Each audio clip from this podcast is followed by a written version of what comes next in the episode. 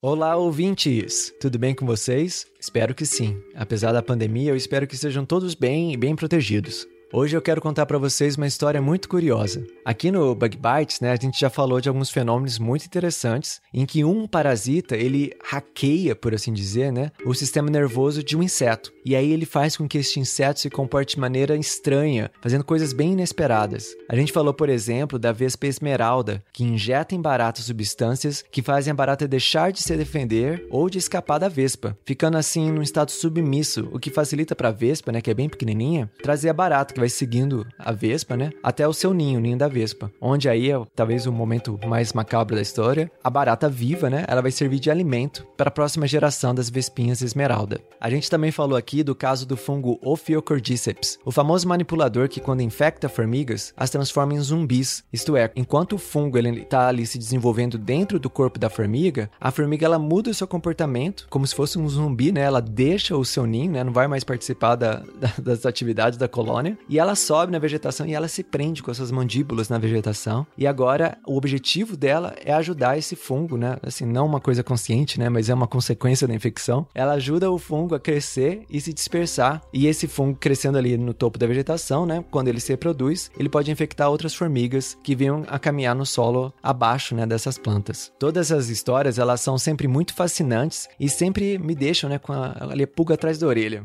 E hoje eu trago para vocês uma história ainda mais impressionante, mas é uma história aí proibida para menores. Então tirem as crianças da sala ou pelo menos as cigarras que são menores de idade, que essa história é sobre um fungo que infecta as cigarras, deixando elas loucas por isso aí, se você pensou em sexo, você adivinhou. Sim, esse fungo ele não tem nada de afrodisíaco, mas quando infecta as cigarras, elas ficam com um impulso irresistível para se reproduzir. E tudo isso tem a ver, claro, com o sucesso do fungo em se espalhar e contaminar mais cigarras. Quer saber mais sobre essa história? Ficou curioso? Então fica aí que eu já te conto. Ah, sim, aliás, seja bem-vindo a mais um Pulga Atrás da Orelha.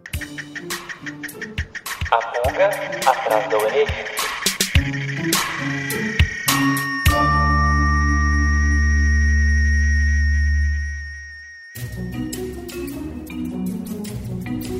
Vocês já devem ter ouvido falar naquelas cigarras periódicas, né? Aquelas que emergem depois de 13, 17 anos. Nesse ano de 2021, aliás, muitos meios de comunicação já noticiaram a tão esperada chegada das cigarras da geração X, que ficaram 17 anos vivendo no subsolo em estágio larval. E agora elas vão emergir em massa na sua forma adulta, né? Em diferentes partes dos Estados Unidos. Esse espetáculo do mundo dos insetos já começou agora em maio, em estados da costa leste e do meio oeste do país, né? Dos Estados Unidos. Gradualmente, as cigarras elas emergem do solo e é impressionante pensar né, que essas cigarras elas têm 17 anos de idade e todas juntas emergem de forma sincronizada nesse ano de 2021. Imagina que 17 anos atrás, né, quando essas cigarras ainda eram ovinhos, né, era o ano de 2004. Ninguém tinha smartphone, ninguém tinha smartwatch, nem e-mail era coisa tão comum naquela época. Aliás, sabe o que foi criado no ano de 2004? O Orkut. Pois é. Esse é o ano de 2004, quando essas cigarras, elas ainda eram ovinhos. E agora, 17 anos depois, elas vão emergir. 17 anos é bastante coisa. E uma idade bem avançada para um inseto. Essa emergência, depois de tantos anos, tem a ver, entre outras coisas, com predação. Como você já deve ter notado, as cigarras, elas têm muito predadores, né? Quem já não viu, né, os passarinhos se esbaldando né, na época de cigarra, né? Você toda hora, né, acha uma cigarra, só metade da cigarra tá no chão, né? Acredita-se, então, né, que essa estratégia de emergir depois de tantos anos anos vivendo no solo tem a ver, entre outras coisas, justamente com evitar que seu ciclo de vida coincida com o de seus predadores, como as vespas, por exemplo, que vivem muito menos tempo do que as cigarras de 17 anos. Agora, tem um outro perigo, né, a sobrevivência das cigarras, que é o tema de hoje, os fungos.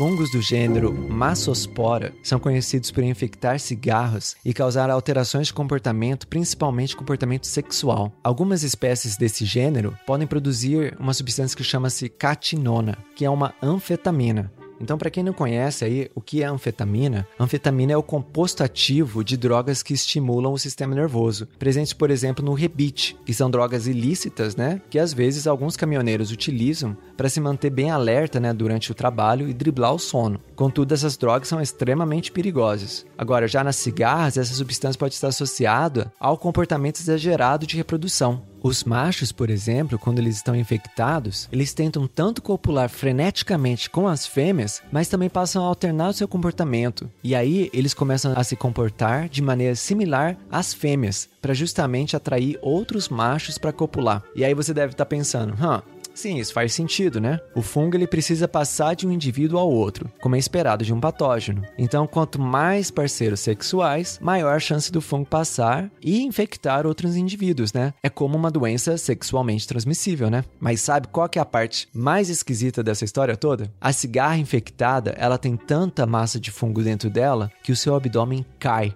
ficando no seu lugar uma massa branca, que é o fungo massospora. Olha que ciclo mais maluco que é esse. Então, quando a cigarra ela tá nesse comportamento todo alterada, obcecado por sexo, muitas vezes nem o aparelho genital dela tá lá mais, porque caiu junto com o resto do abdômen. Mas isso não muda, contudo, o fato de que a cigarra, ela continua, né, esfregando ali o fungo em cigarras saudáveis que vão carregar os esporos e passar para uma nova geração de cigarras, né? Essa nova geração, enquanto larva, não tem muito problema com o fungo, mas a forma adulta vai repetir esse ciclo frenético de contaminação pelo fungo. Outra maneira de infecção é pelos esporos que estão no solo mesmo, que acabam por infectar cigarras também. Ah, e tem outra coisa. Além da catinona, algumas espécies de fungos manipulam o comportamento de seus hospedeiros, produzindo a psilocibina, que é aquela substância alucinógena que você pode encontrar também nos famosos cogumelos mágicos, né? Fica aí então para sua imaginação pensar que tipo de experiência, talvez alucinógena, né, que tem essas cigarras infectadas por esse fungo. Bom,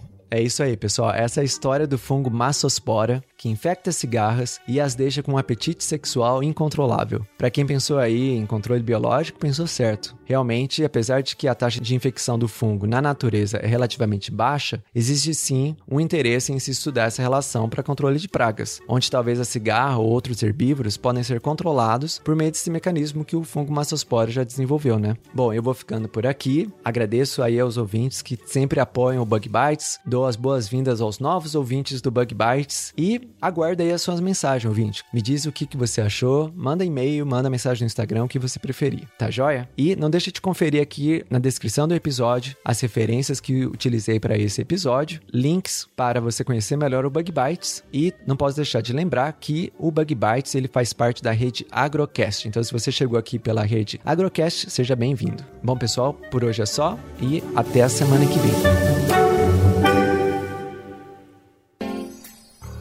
Esse episódio é patrocinado por você ouvinte. Sim, você mesmo que está escutando a gente e que divulga o Bug Bites para todos os seus amigos e amigas. Vocês fazem a diferença para que o Bug Bites atinja mais pessoas e continue crescendo. Não se esquece de que o Bug Bites está em todas as plataformas de podcast, inclusive no Spotify. Aproveita e manda esse episódio lá no seu grupo do WhatsApp. Vocês não têm ideia de como isso ajuda a gente. Muito, muito obrigado pelo apoio.